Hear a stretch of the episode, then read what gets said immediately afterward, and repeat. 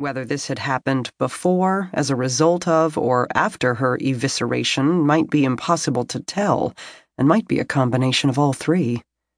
Joanna Morehouse had been completely exposed for the world to see, but the grotesque near disembowelment had robbed the firm and naked body of any salacious quality.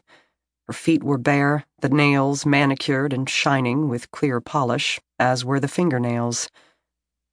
Wow, Maggie said again, softly.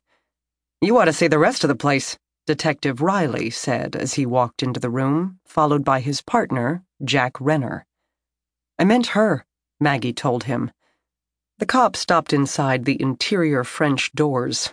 Most of the living room, for no apparent reason other than style, existed on a dais, two steps up from the rest of the first floor. It defined her scene nicely, and they saw no need to enter it and possibly step on or kick something useful. Even the cop who had accompanied her remained on the lower level. Yeah, that's pretty impressive, too, Thomas Riley agreed, rubbing his eyes with one meaty hand. Greetings weren't necessary when the city had enough murders to keep the homicide detectives and the forensic technicians perpetually running into each other. Maggie looked at his partner, Jack, and he returned a barely perceptible nod. She could look at him without flinching now tamping the bad memories down and convincing herself that all would again be well in her world, in her mind, in her self esteem.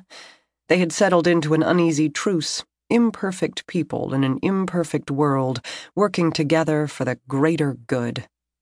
Though in his case, the greater good would be if he just stopped killing people, no matter how much they deserved it. She wished he would gather his belongings and move on, as he had promised, even if it was only to become someone else's worry. More than one of the six months they'd agreed upon had elapsed. Maybe then she could finally believe that everything had been a momentary aberration, one bad moment in an otherwise blameless life, one trigger pull that altered her reality. Maybe then she could stop smelling the burnt nitrates and the blood. Maggie turned back to the dead Joanna Morehouse, carefully planting her booty clad feet to avoid the viscera.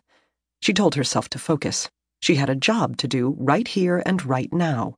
Focus. Aside from the grievous maceration of the torso, the woman had two small cuts to her right index finger and a deep slash in the fleshy area under the thumb. Blood coated the skin of her left hand, but there didn't seem to be any wounds, and both arms were equally covered in the red substance.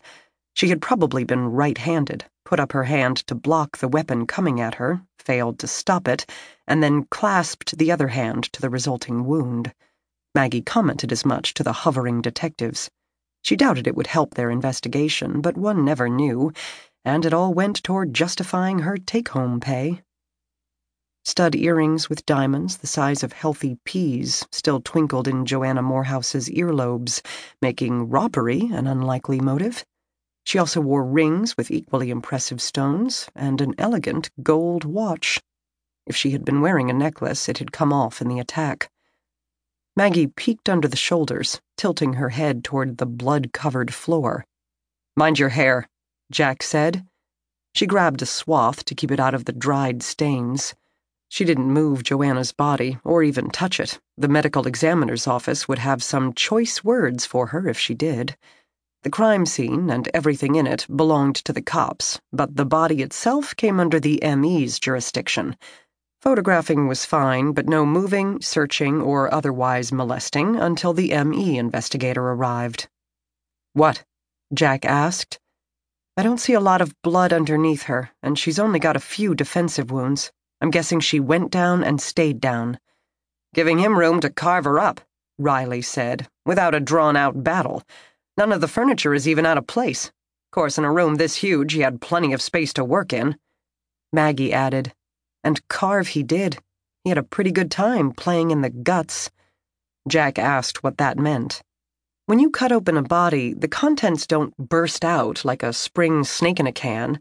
She's lying on her back, and if I'm right about her not moving around after the worst cuts, there's no real reason for the internal organs to be protruding like this. So he tried to remove them? Or he was.